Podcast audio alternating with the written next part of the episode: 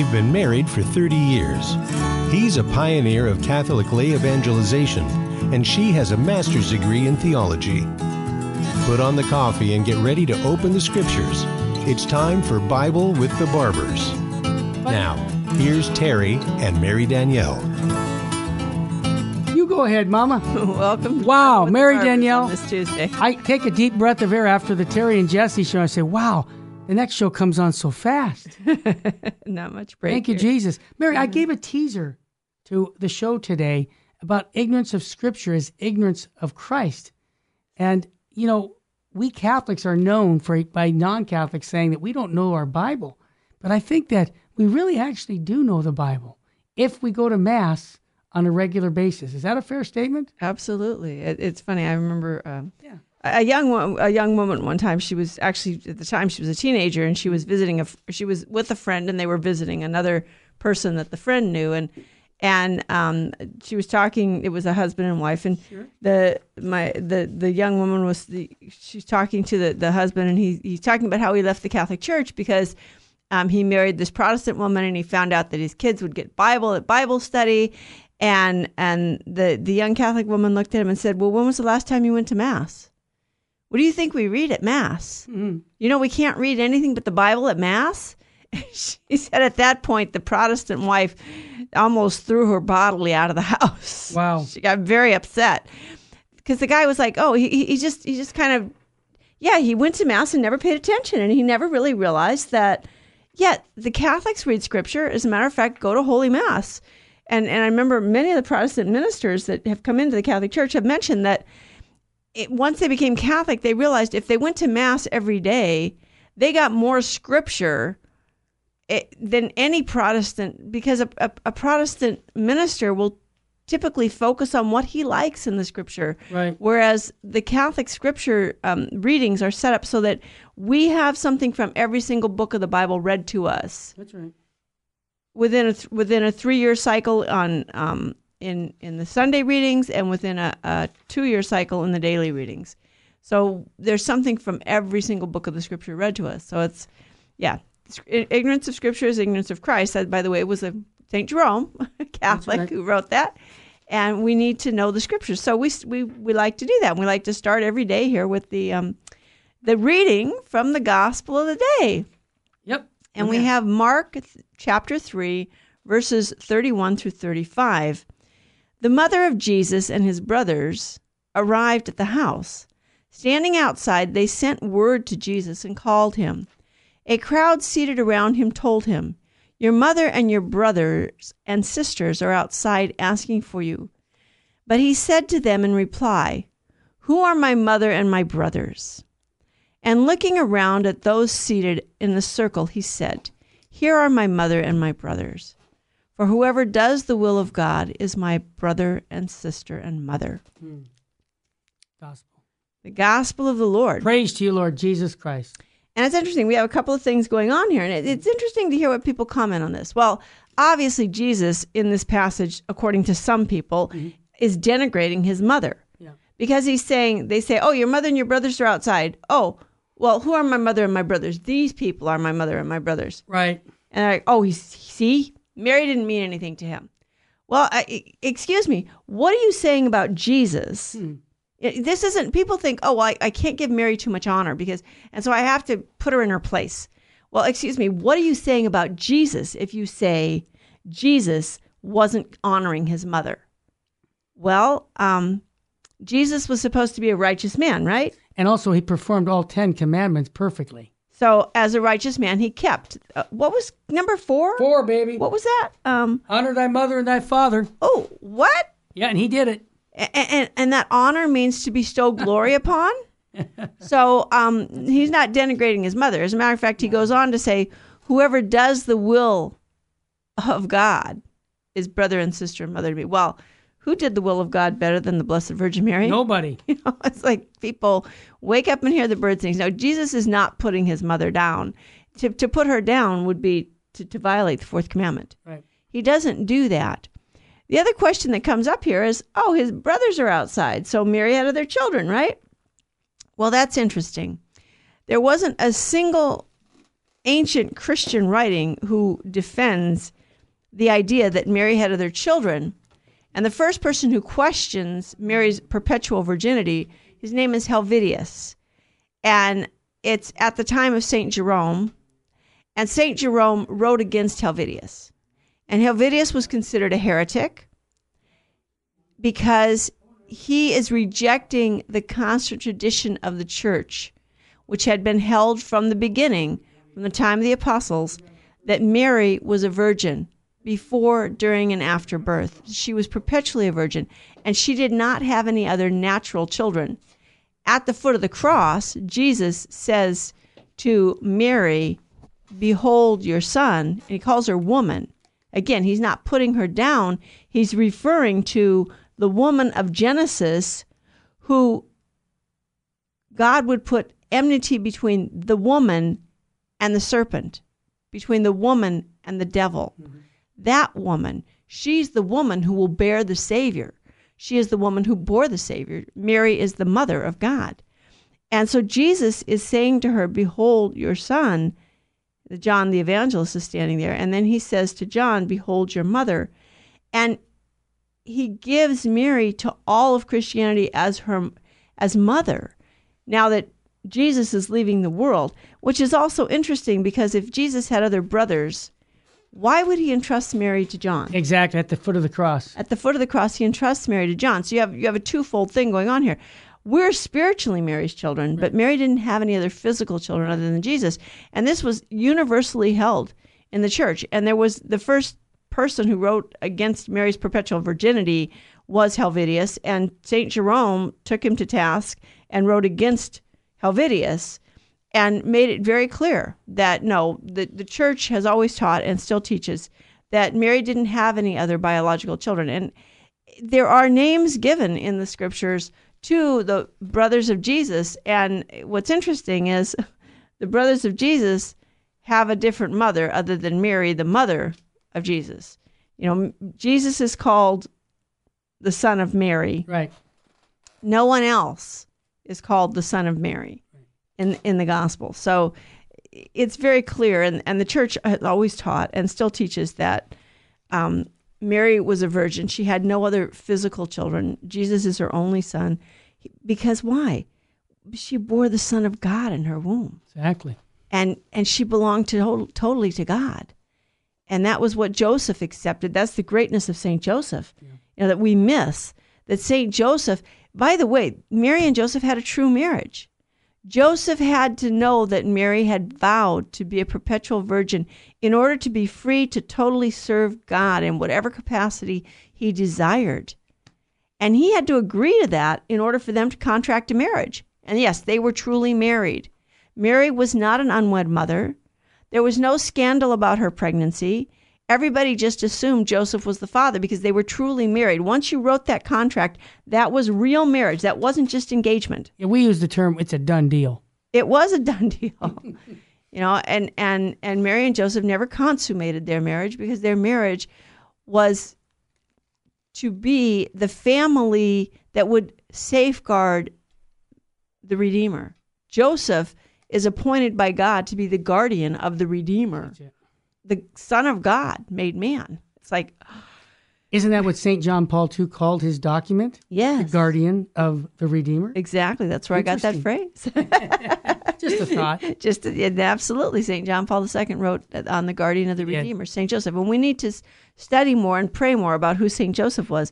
But at the same time, to recognize in the gospel, Jesus in no way is putting Mary down. And as a matter of fact, by saying that he who does the will of God, not only is Mary his mother, she's also his brother and sister, as it were. Because who else did the will of God like Mary did? Be it done to me according to thy word. God is free to do to me whatever God desires, and I will put no obstacles in his way. Whoa. And that's what we talked about with the Terry and Jesse show, that gospel, Mary, that, that Fulton Sheen gave us the quote about giving yourself to Jesus to do what? To do his will. And so, not my will, but your will be done. Absolutely. And, uh, you know, sometimes when we talk about this in the Bible, it sounds like we can get really complicated.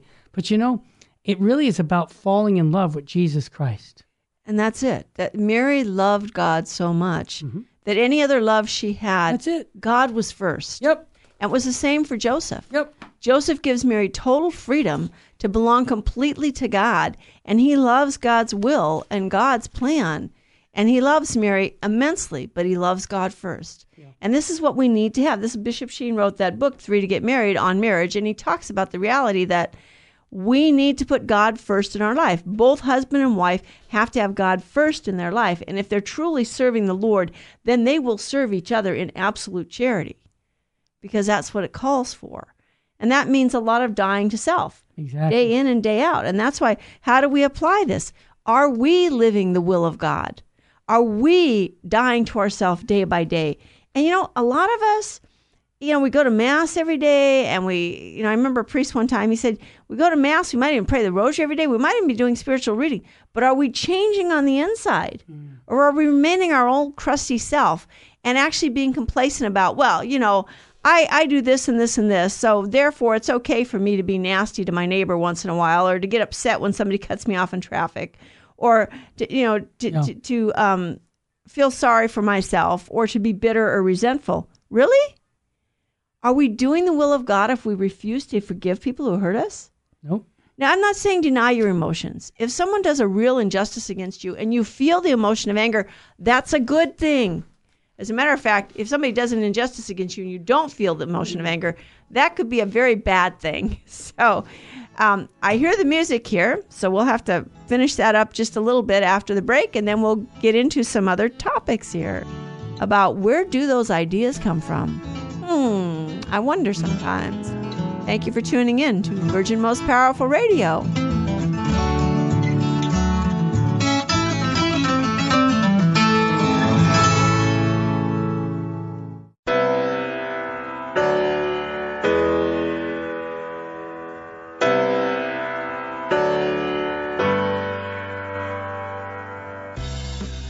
This is Matthew Arnold for Virgin Most Powerful Radio. This March, VMPR, in association with the Catholic Resource Center, will be hosting a special conference for the Adoramus Society.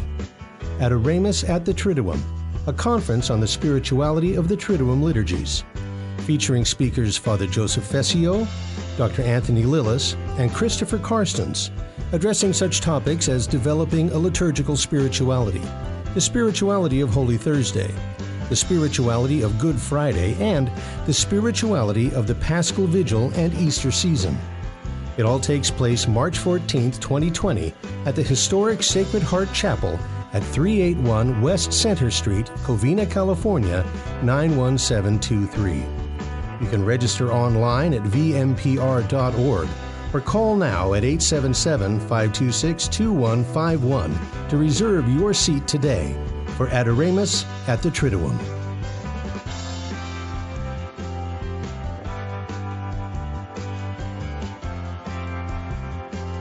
Hebrews 11:3 says, "By faith we come to understand."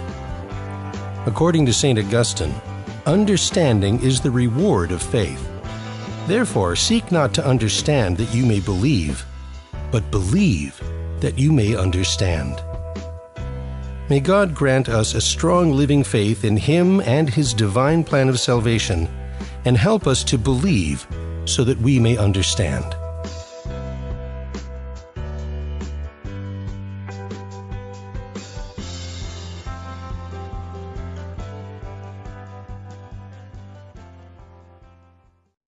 Buying or selling your home or your business property? This is Terry Barber. Real Estate for Life underwrites the Terry and Jesse Show.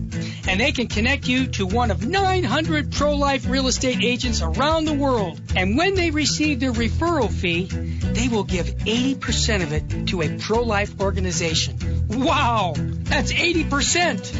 Realestateforlife.org 877 Life US 1.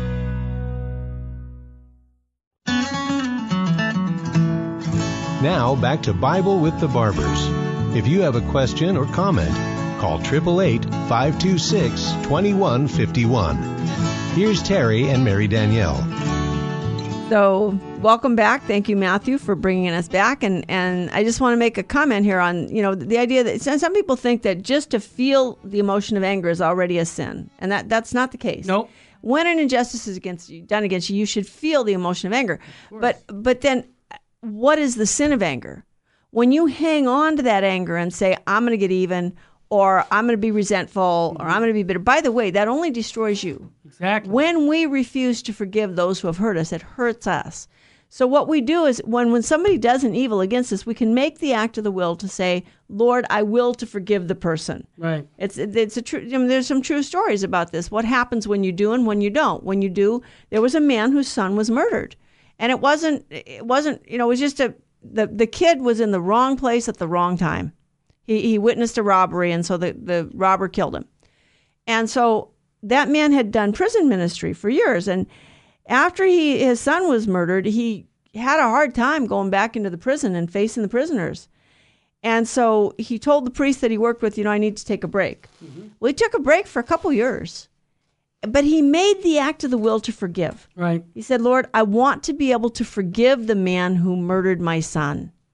Well, about two years later, the priest called him and said, You know, I really could use the help. Do you think you could come back? Yeah. And the guy was like, You know, I think I can. I think my emotions are at a point where I can, yes, I can face the prisoners and it's not going to be.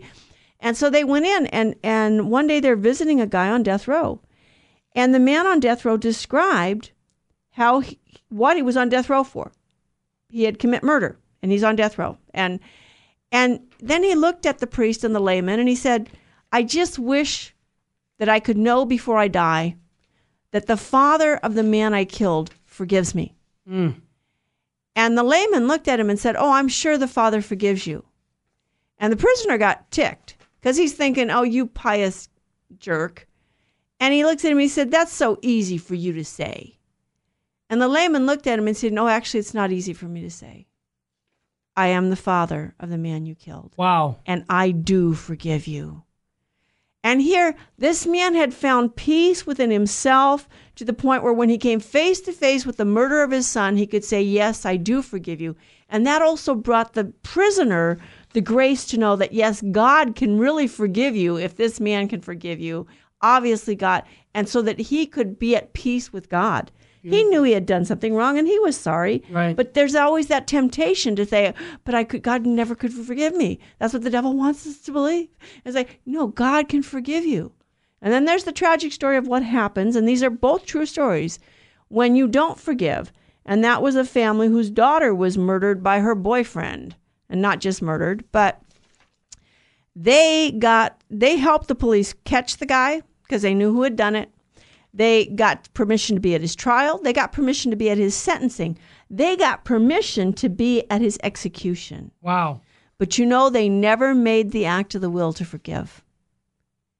They continued to hate. They let their anger turn to sinful anger and hatred. And after that man went to the death chamber for the murder and the crime he had committed, the sins he had committed, Wow. That family was torn apart by the hatred that they had never renounced That's amazing. it destroyed the family. Wow. The hatred turned in on them. So, no, when someone has for, hurt you, make the act of the will, forget, Lord, I don't consent to the sin of anger. I want to be able to forgive. But in the meantime, give yourself permission to feel the emotion of anger. Yeah. But work it out in a way that's not destructive. I, you know, hey guys, go out and buy some marshmallows and throw them. You know, or wad up paper and throw it across the room. You need i- i- Yeah. anger. Anger produces adrenaline because you're either supposed to run from the situation or you're supposed to fight.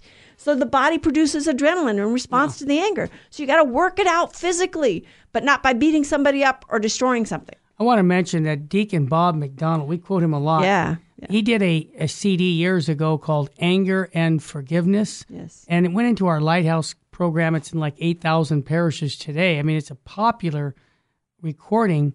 He uh, is a permanent deacon, but also a medical doctor. Yes, he is. And man, that CD, I would give it away if people want to email me, Terry, T E R R Y, at Saint, S A I N T J O E dot com. Uh, I'll send you a copy of it electronically. And, uh, or you can call 877 526 2151. They don't know upstairs that I just said. Now they do. They're listening to the show. And if you want to make a little donation to help us, that'd be great. But that particular recording. Hundreds of thousands of them have gone out. And I'll just tell you one quick story since we're talking about anger and forgiveness. I drove out to Tucson, Arizona to do a program at a parish up there with um, evangelization. And I had that CD at the table, and a woman came up to me and she said, I really uh, am hurting uh, because I can't forgive my mother. Wow. And so I said, "Do you have anything for me?" And I said, "Yeah, I have this one for you. Go ahead and you know listen to this. This should help you because it's it's it's it's your, it's killing you. I can see it." Yeah. She came back. That was Saturday night. She came back Sunday, and a complete changed woman. And she said, "I'm so happy I listened to that recording. I was able to forgive my mother for you know 20 years ago. Wow. She hugged me, and Yeah. I was like moved by it because Yeah. you know we're little links in the chain, and you can be the link in the chain. 'Cause Do you know someone that has to be has that needs to forgive? Forgive somebody. Get that recording right. and shoot it off to them because it can change a life. I Right. saw it. And that's the the point was what the gospel says, he who does the will of God. And God forgives us. He's he if we ask, he will forgive. So we need to be able to forgive and so, you know, call the 877 and try and Five two six two one five one number. Anthony or Trish will help you get that recording because this is a critical topic in our world today. Absolutely. Anger and forgiveness. How do we reconcile those? Right. So we want to go on. And, and again, I want to remind people, uh, Yeah. just as a background here, when the scriptures were written, they were written in a historical context. And St. Thomas Aquinas, by the way, oh, by somebody's feast days today. And uh, oh boy, we love. Why don't, you, why don't you just say something nice about him? Oh, Thomas Aquinas. He's the greatest theologian in the church. I think so. and it's you know it's so beautiful. I a priest said one time of Thomas. He said, you know, the nice thing about Thomas was if he had an opinion, he kept it to himself. All he ever taught was the truth, and that was it was interesting because Monsignor brought that up at Mass today too. Thomas was interested in the truth, and he didn't go off on sidebars. And some people find Thomas very boring because Thomas is extremely methodical. And he's not difficult in terms of mind difficult. He's difficult in terms of lazy bones. He will, you cannot be a lazy bone. you can't have a lazy bone and read Thomas because you have to follow him. And he, he, he, he just, he hones in on the truth and it's the truth, the truth, the truth. And it's when he wrote his, um, uh, I believe it was after he was, he was writing the Summa Theologia, Theological. Summa Theologia, and a crucifix. Jesus spoke to him from a crucifix. This is great. And he said, Thomas, he said, You have written well of me. What do you want? And Thomas said, and I'm going to say it the way I say it is, Only you, Lord. Exactly. I want you. Only you. Exactly. That's it. I just want you, Lord. That's it. And that, like you said, that love relationship between Christ. Thomas loved God. Yep. And that was the essence of Thomas Aquinas. That was, by the way, The Dumb Ox by G.K. Chesterton. I would recommend that to you.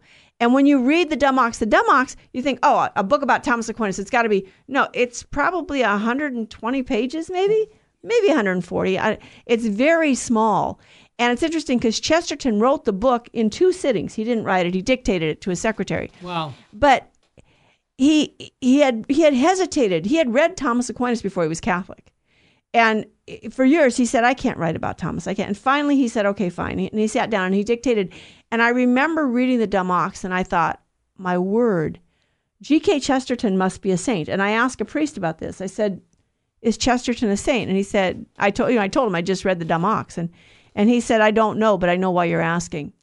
Because Chesterton did what nobody else was able to do.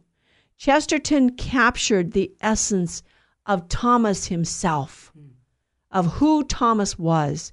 And that was that absolute love relationship that Thomas had with the Lord. So much so that when Thomas Aquinas died, the priest who heard his last confession, and he's not breaking the seal, ran through the house saying, The confession of a five year old, the confession of a five year old. Hmm.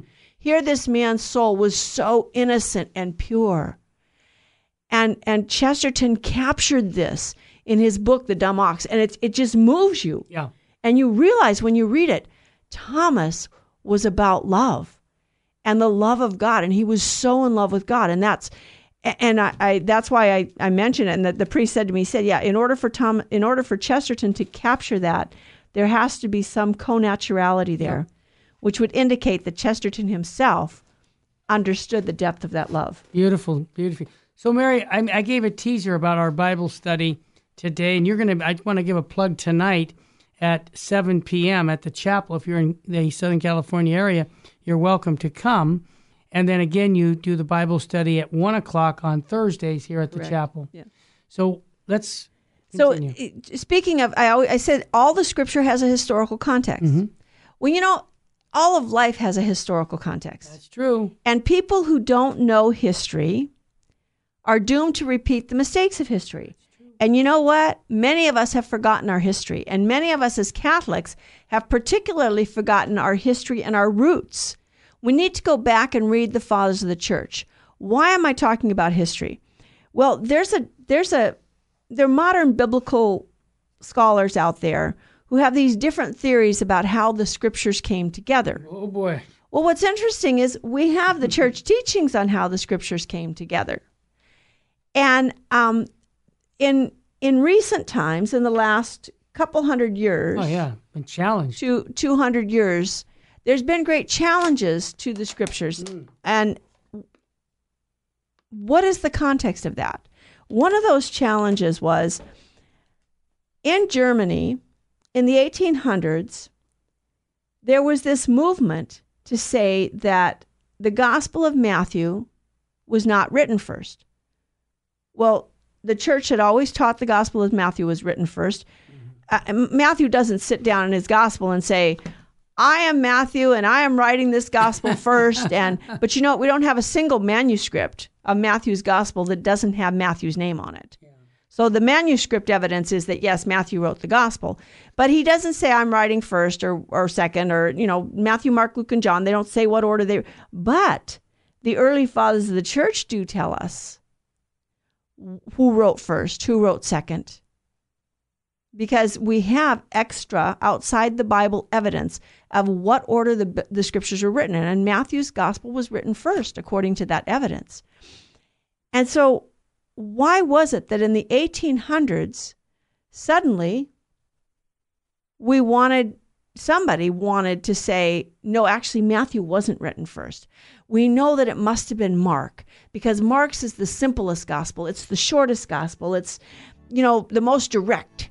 So, what what was the historical context of this whole theory that and I want to give you some interesting information that I found absolutely fascinating. Well, let's do it when we come back on the Bible with the Barbers on Virgin Most Powerful Radio.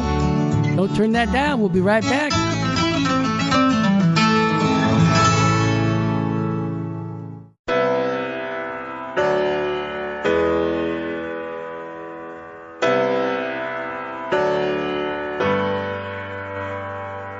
This is Terry Barber, and Myra Brown is with me. Myra, welcome.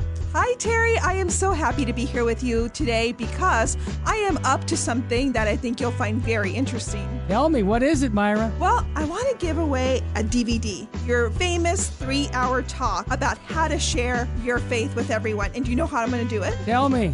Well, me and my friend Annie Joe are calling everybody to talk about monthly donations because that is how we keep this station alive. Absolutely. And so every person that answers either our email or answers our phone call will get that talk. And they can get it by calling 877 526 2151. And just tell us how you heard about it because I really am excited about Myra's project because we want to have Virgin Most Powerful in every state in the Union. Yep, and we're going to do it with your help. So answer the phone call, answer that email, and I look forward to getting your prayer intention then. God love you.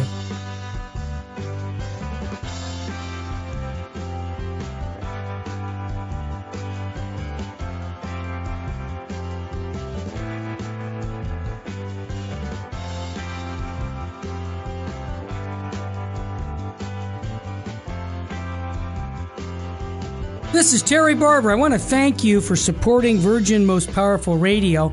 And here's an easy way to support us by going to smile.amazon.com and type in Catholic Resource Center or Virgin Most Powerful Radio.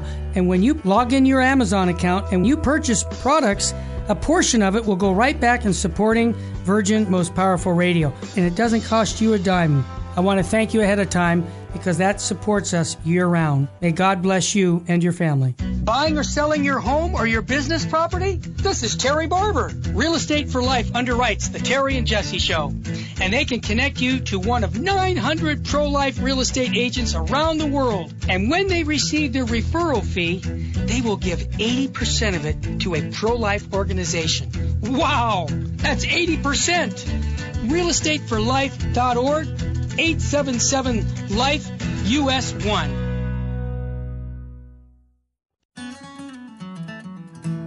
This is Jesse Romero. You're listening to Bible with the Barbers on Virgin Most Powerful Radio. Thank you, Jesse, for bringing us back here. And so we're going to get a little history lesson here. Absolutely. So, what happened? Why why this theory that Mark wrote the gospel his gospel was written first and then how do we explain how the gospels came together? Yeah. Well, there's an interesting bit of history. Germany was not a united country until 1871. It had been a bunch of principalities. Kind of like what Italy was, right? Little, yeah, yeah, little principalities. Mm-hmm. And the Franco-Prussian War had had made Germany more of a united whole. And the the Bismarck there in, in Germany, he wanted to totally unify Germany. But he had a slight problem. Prussia, the largest part of Germany, was in the north, and it was Protestant. But Bavaria, the southern part of Germany, was strongly Catholic. Where Pope Benedict came from? Yeah, very strongly Catholic. And so Bismarck started a culture war. He started a culture war in order to break the power of the Catholic Church in Bavaria. Wow. Because the Bavarians looked more to Rome than they did to Berlin. Mm-hmm. They didn't look to, to the capital, Prussia, for their leadership. They looked to because they were Catholic. Mm-hmm. And they wanted to remain Catholic. They didn't want to follow the Protestants out of the church. So Bismarck needed a cultural war that would convince the Catholics in the south of Germany that it was okay for them to follow the Protestants. So the Protestant theologians got together and they decided that what they needed to do was, you know, that in order to help the Bismarck out, well, we need to change some of the traditional teachings. So maybe if we, the Catholic Church has always taught that Matthew wrote first. Maybe we as scholars can say, ah, but you see, they got it wrong. It wasn't really Matthew, it was Mark. And we know that because Mark was actually the simplest gospel, and whatever is simplest always comes 1st mm-hmm. which, by the way, isn't true in terms of literature. And that historically, there's a lot of very complex literature that came before simpler literature that came later. It's, that's there's a whole so so you have this whole deal here where the Bismarck of Germany is actually trying to to destroy the Catholic faith. It's it comes back down to bringing doubt. In other words, people who are solid in their faith, how can we undermine you know them in some way that would make them confused or maybe not even be connected to the church? And you know what's interesting about this? As I was reading this, I thought of another historical event that happened. And it was when in Israel, when 10 tribes were given to a northern kingdom and mm-hmm. two tribes were left for Judah after after Solomon had been unfaithful in his old age and the kingdom was split up, mm-hmm. right? Mm-hmm. Yep. And what happened? The king in the north decided, well, wait a minute. If we don't set up some kind of a place where people can worship here in the north, you know, a counter place to Jerusalem, then all the tribes are going to go down to Jerusalem at Passover time and at the, you know, the festival times, and they're going to give their allegiance back to the king in the south. So they set up false gods in the north. You never had a righteous king in the north. They all led their people into idolatry. Consistently, huh? Consistently. You did have some righteous kings in the south mm-hmm. after Solomon, one or two. M- many of them were bad too, but but in the north, you, because all of them set up this false worship, mm-hmm. and it mm. wasn't worship of God; it was idolatry. And this is what they're doing here. This is what this is where. And so, what these German theologians said is, they said, "Well, here's the deal. Okay, so Mark wrote first, and Matthew used Mark as a source, and Luke used Mark as a source. And um, well, where did they get their other information? Oh, I know where they got it. They got it from Q. What? What the heck is Q? Q is the, the first letter of the German word for source. There you go. They got it from a source. Uh-huh. And they said, actually, and this is what they claimed actually, that source was the gospel that Jesus himself wrote. That Jesus wrote a gospel, and this was the source. Really? Uh, we and, so, what what's the problem with all this? Well, there's several problems. Number one, you've had 1800 years of Christianity and no one's discovered this. Number two, there is no evidence of a gospel written by Jesus. Number three, there's no reference to a gospel written by. So we don't have a document. And, and by the way, they called Q a document. We don't have a document. we don't have the document. We don't have the document. we don't have the source document. And and then what they were doing is they were taking the uh, um, evolutionary ideas of Darwin that things evolve over time, and what they were saying is actually, and this is I, I don't know if any of you have ever done any um, just CCD training, you know, where they tell you how the Gospels are written, and they tell you, well, you see, it wasn't actually the apostles or the people who witnessed the life of Christ who were, it was the communities that wrote the Gospel, and the Gospels emerged out of the Christian communities over a period of time.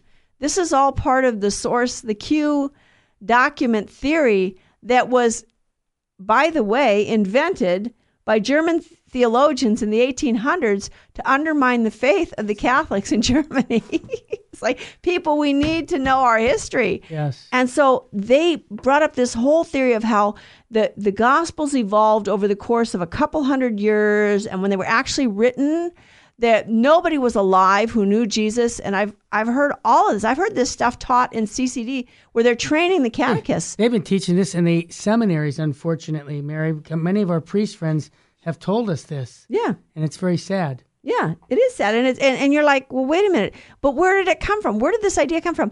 And so, for 1,800 years of Christianity, nobody knew about this, Give me a break. and all of a sudden now this becomes gospel truth. So that in the 20th century, if you even question this, you must be crazy. Like, well, can we go back to the fathers, maybe? Yeah. And that's what Saint Be- Pope Benedict, excuse me, Pope Benedict XVI was saying. We need to go back to the fathers. Pope John Paul II said that. We need to teach the fathers of the church. We need to know our roots. And so they they came up with this evolutionary theory of how you know, and so everybody came up with their own spin on the gospel. Each community had its own particular problems, and they were trying to answer those problems. So they made up things that Jesus never said, and they mm. put words into his mouth, and and it's and yes, I actually there was a catechist formation book that was being used In our diocese. in our diocese, Los Angeles. that had an imprimatur on it. This imprimatur was put on it before Roger Cardinal Roger Oh, yeah. Mahony, Right. Roger Cardinal Mahony became cardinal, um, and that that book said that although it you know Jesus appears to have knowledge of the future in the Gospels, we have to understand that those were words put into his mouth after the Pentecost event by the evangelist. And you're like, well, wait a minute, what are you talking about? Um, the church teaches us and has always taught that the Gospels are reliable. Jesus was a real man, historical, human being, Yep. human nature, divine person who became man and walked really on this earth, lived at a specific historical time. And when you read the Gospels, that's why they're so rooted in history. Because it is historical, it's reliable, and there's a historical context to everything that was said and done. And yet, you have this theory coming up that has lots of problems, not the least of which is that number one, there is no Q document, and number two, there's no extra biblical evidence. It's like that. It's like the fathers of the church attest to the fact that Matthew wrote the gospel first, and he wrote it in the language of the Hebrews. Now, many scholars question the fathers of the church who wrote that because they say, well, we can't find the Aramaic Matthew, or we can't find, well, when they found the Dead Sea Sea Scrolls, they did find fragments of the. Now, they've never found the whole thing, but they have found fragments of the Aramaic Matthew. But there was extra biblical evidence of Matthew having writ- written his gospel in the language of the Hebrews. Mary, this is why it's so important for our listeners to get it straight about the Bible because what happens is from this, you get other topics that come up like Jesus really didn't multiply the bread at the miracle of loaves and fishes because we don't have this or we you know we, we figured that that's just a story it was the generosity of the people but it comes back down to really not re, not believing in the Bible's teachings that it is God's word. Right. And what is said there is actually what it means. In other words, you're pointing out the issue on uh, the Bible right now that, that it's very important, you know, this Q thing. But what I'm trying to convey is that it leads to other delusions. And so Yeah. you almost you almost get to the point where the Bible is probably just like a novel. You see, it takes all the supernatural out of it. It does. And what, what happens is modern scholars do tend to reduce the Bible to a human document. Yeah, they take the supernatural. Simply a human document. Right. But but the church has always taught us that the scripture is God's word. That's right. Written in the words of men. Now remember, the word of God is not first and foremost the scripture. Okay? The word of God is his son. Hmm. So it's not that it's not that we as Catholics believe that, well, you know, the Bible is God's word and the Bible says that it's God's word and we believe God, so the Bible is God's word. Yeah, that's called a circular argument. No, actually, Jesus Christ, the Son of God, the Word of God, became flesh and lived among us. And he revealed to us the truths that God wished him to reveal. Mm-hmm. And he, re- he came to save us from error and sin. And he taught us the reliability of Scripture as God's Word. And he set up an authority. That's right. By the way, there was no canon of Scripture before the Catholic Church. It's not that the Bible came first and then the church. Nope, just the opposite. The church came first, and it was the Catholic Church that gave us the Bible. That's right. So it's not a circular argument. It's Jesus Christ is the authority. It's the Word of God. The second person of the Blessed Trinity Himself is the authority. And He teaches us how the scriptures were written. And the, the, the scripture, the Catholic Church only accepts sola scriptura in this sense that every doctrine that the Catholic Church teaches is contained either explicitly or implicitly In the Bible. in the scriptures Yep. that God shows us the reliability of the doctrines that He revealed. But There- it's God. Mary, you're setting me straight here. I'm I hope you're enjoying this. trying. You know, you probably wouldn't get this education at a local parish. I hate to have to say that, but we're glad you're here. And when we come back, Mary will share some more teachings with the Bible with the Barbers on Virgin Most Powerful Radio.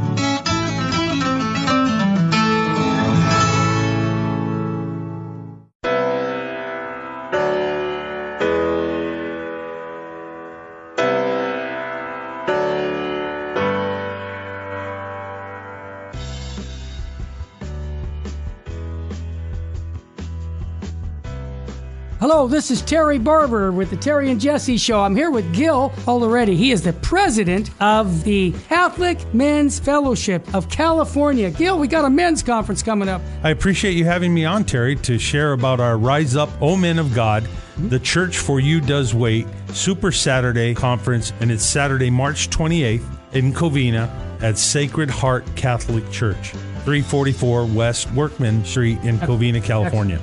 Who are the speakers? We have some great speakers lined up. We have Steve Ruda, former captain of the LA Fire Department. He's dynamic, he's mm-hmm. energetic. He will really keep the conference moving. We have Monsignor Tim Nichols, the pastor from St. John oh, Vianney's. Oh, he's wonderful. he's dynamic. Mark McElrath, Father Darren Merlino, a trained exorcist. Charlie Eshelman, a past Navy SEAL. We have Deacon Omar Uriati, who is from our parish, St. Louise de Marillac, and Father Joseph Shea. And I'll be there myself, giving a little plug for Virgin Most Powerful. You can reach us at CatholicMen.org. Tickets are on sale there. Just follow the link. Tickets are on sale at Eventbrite.com.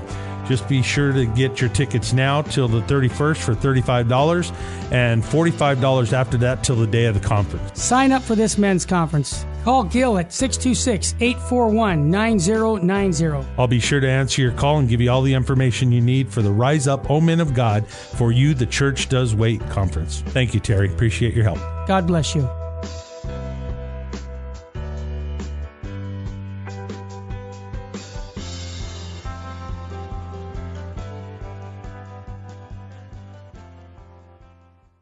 Buying or selling your home or your business property? This is Terry Barber. Real Estate for Life underwrites the Terry and Jesse Show.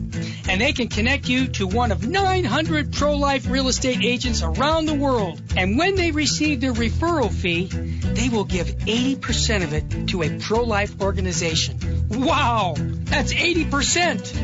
Realestateforlife.org 877 Life US 1.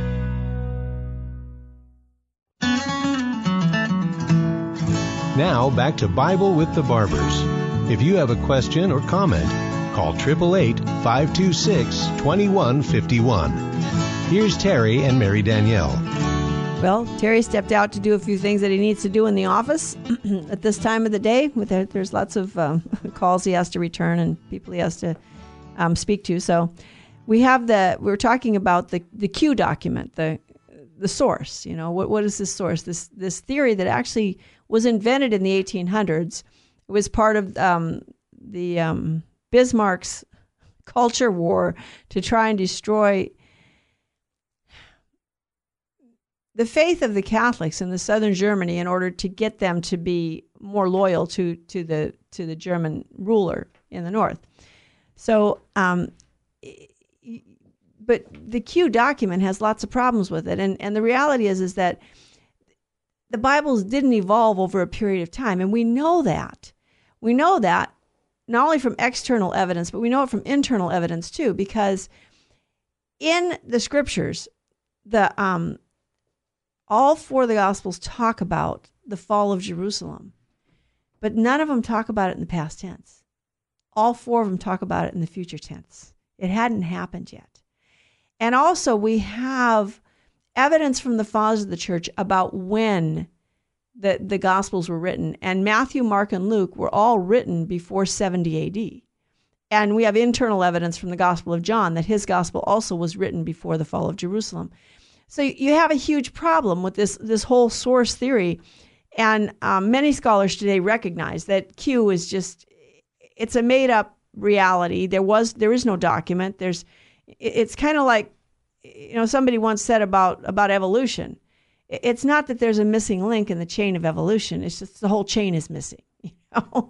never in the history of the world has there been any species that evolved into another species i remember once uh, the time life series they did on different animals and stuff and they did one on the frog and and uh, I think it was Time Life. I, maybe it wasn't Time Life. I shouldn't do that. I don't remember. It was years ago, and we thought it was great because it was you know educational, whatever. Martin Sheen narrated it, and we got to the frog, and they actually in the script that the, the that the narrator read, it says, "Here is the missing link in the chain of evolution, because this pollywog turns into a frog." it's like I laughed. I said to my children do you think a pollywog has ever turned into anything else other than a frog? We now know from fetal development, we have the whole science of neonatology and fetal development, and we now know that when a baby, you know, when when the sperm first implants and and penetrates the egg and the child begins to form, it doesn't look anything like a human being. But as it develops, it is human it was human life. If it weren't human life, it wouldn't develop into human life. And and then as the baby grows, it begins to look more and more and more and is more recognizable. Uh, but it, that doesn't make it any less human from the moment of its conception. So the whole evolutionary thing that, you know, well, you know, all these things had to evolve and, and the other problem with it is they had to evolve over the over so many years. You know, evolution, obviously, Darwin's talking about millions and billions of years. And, um, well, the Gospels, the Gospels were all written before 100 AD. So, um, no, you know, they, they were all written by eyewitnesses. So it wasn't just local communities springing up and, and writing their own um, theories about this, that, or the other thing. And the church has always taught us, and she still teaches us, and you can read this in Vatican II, that the Gospels are historically reliable. She unhesitatingly affirms the historicity of the fourfold Gospel. She calls it fourfold Gospel. That's in Vatican II. And that what is written in the Gospels is what Jesus really did and taught while living among men for the sake of their salvation, but understand that for the sake of their salvation is not a limiting phrase. What the church is saying is that there is nothing that Jesus did or taught that wasn't for the sake of our salvation. Everything that Jesus did and taught, every breath that he took, you know, every beat of his heart, every pulsation of his pulsating systems, everything, every step, every thought, every word, every action, every omission, it was all done for the sake of our salvation. There wasn't anything from the first moment of his conception, actually, to his glorification in heaven. Even in heaven, where he is glorified, the Lamb who is standing, looking as though he's been slain, he still bears his scars. He still has the scars. The victim who immolated himself is no longer dying, but he offers for all eternity that act of immolated love everything, including his glory, is for our salvation, including his glorification. Even in heaven, he is still the victim who immolated himself. He's not dying anymore. We as Catholics don't believe that Jesus dies at the Mass in terms of dying again. No, we believe that time and space are dispensed and that we are present at the one eternal sacrifice that happened once for all in a bloody manner on Calvary and is now mystically and really represented in heaven because Jesus is in heaven with his physical body and he still bears his scars. So the immolated victim is there, still making intercession for us before the Father for all eternity. So it happened once in history. He only died once, he only shed his blood once. Absolutely. But it's an action that stretches from eternity to eternity and across all of time. And that's a concept that, yeah, it's a mystery. We can't fully understand that. And so, you know, the Q theory, and I, I found this, uh, Terry was talking about the Da Vinci Code. Yeah, it was uh, fact or fiction. And the, the Stephen Kellmeyer here um, wrote a little book and he went through the Da Vinci Code and he talks about some of the things that Dan Brown put in the Da Vinci Code and he tells you some of the problems with them. Now, I never read the Da Vinci Code, so but I have definitely done scripture studies and so the Q document thing, I, and I I did um, CCD training here in the Diocese of Los Angeles and. Um, just the idea that modern scholars, I've read some of the modern scholars, including Catholics, who oh said Q. Oh yeah, Q. Well, what is Q? Oh, it's the German, it's the first letter of the German word for source, but we call this Q document when you have no historical evidence for the document and you have no document. And yes, there is eh, there is historical evidence for an Aramaic Matthew. It was written by the fathers of the church that this is Matthew had written in the language of the Hebrews. And now, when they found the Dead Sea Scrolls, they did find evidence, fragments, not the whole thing. We don't have, for whatever reason, God did not see fit to have us preserve the whole Gospel of Matthew in the original language. And so we have the Greek, which the rest of the New Testament was written in Greek, and that's you know that's good. So um, when you come up against these things, uh, you know theories about the scriptures or how they were written, theories are you know people saying about well you know when you read the Gospels, yeah you don't know if Jesus really said that. Well, you know go back and read what the church says because the church says yes we do really know that the words in the Gospels are what Jesus really did and taught while living among men. Yes, for the sake of their salvation, because everything he did while he lived on earth was for the sake of their salvation. Not only what he did while on earth, but he's still he's still for the sake of our salvation interceding for us before his Father in heaven. So we want to make sure that we understand what the church teaches us about the scripture. And the church teaches us what? The scripture is God's word.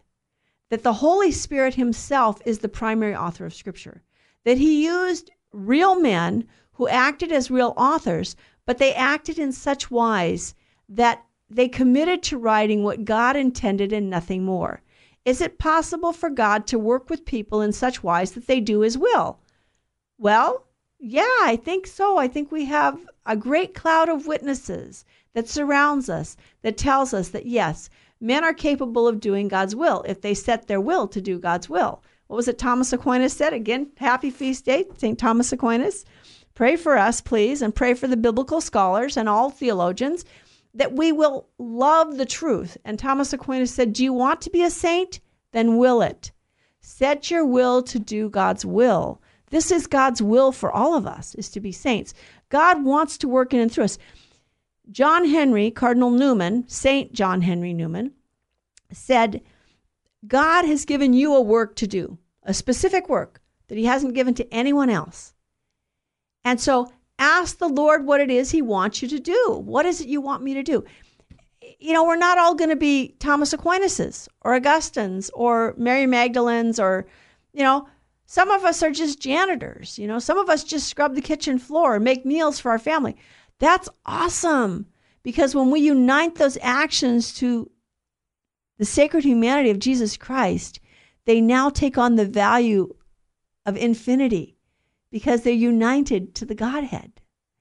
Everything we do in life, you know, when we take care of our body, when we eat, St. Francis de Sales said, if you drink a glass of water in obedience to God's will that you have a body, you supernaturalize that act. It becomes supernatural. And therefore, if you unite that to God's will, it becomes infinite in value. So when we do our duty, the duties of our state and life, you know, there's only one pope. Not everybody's going to be pope. You know, not everybody's going to be a bishop shouldn't shouldn't aspire that. By the way, you, you want to run fast. If somebody says they want to make you a bishop, run and hide, run and hide. you know? But if God calls you to it, then pray for the grace to always be humble and truthful. But we're all called to be saints. We're all called to live in union with God, and we need to read the scriptures so that we know. And we need to know that the scripture is reliable. It really is God's word. It is God speaking to us right now today about how we are supposed to live out our lives in union with Him and how we are supposed to live out our lives in relation to others. You know, it's not just me and God, me and God, you know, all me and God. I'm just, you know, even cloistered sisters, they're not about just me and God, me and God. God first, yes, but they pray for the whole world and especially for priests. And St. Therese of Lisieux, when she was in her cloister in Lisieux, France, she wrote to missionary priests, and God actually let her bear the physical suffering of at least one priest. The priest was having a hard time doing his mission work because his feet were hurting so bad. Therese prayed for him, and she, her feet became almost so painful that she could almost not walk.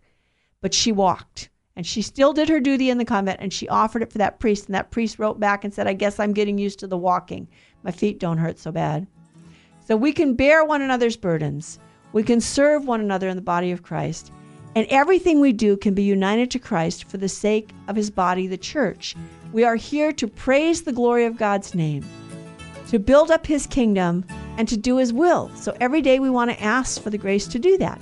That we praise God's name, build up his kingdom, and do his will. So we ask the Lord to do his will in us to glorify His name in us and help us to do our part to build His kingdom. Thank you so much for joining us on Bible with the Barbers. I hope you enjoy scripture study as much as I do. Please God, we'll see you again next week. I have Bible study tonight at the chapel at 7 p.m. and Thursday afternoon at 1. You're welcome to join us. Pray for us at Virgin Most Powerful Radio. St. Faustina's Prayer for Priests. O my Jesus, I beg thee on behalf of the whole Church, grant it love and the light of thy Spirit, and give power to the words of priests, so that hardened hearts might be brought to repentance and return to thee, O Lord. Lord, give us holy priests. Thou thyself maintain them in holiness. O divine and great High Priest, may the power of thy mercy accompany them everywhere and protect them from the devil's traps and snares which are continually being set for the souls of priests. May the power of thy mercy, O Lord, shatter and bring to naught all that might tarnish the sanctity of priests. For thou canst do all things. Amen. Virgin most powerful, pray for us.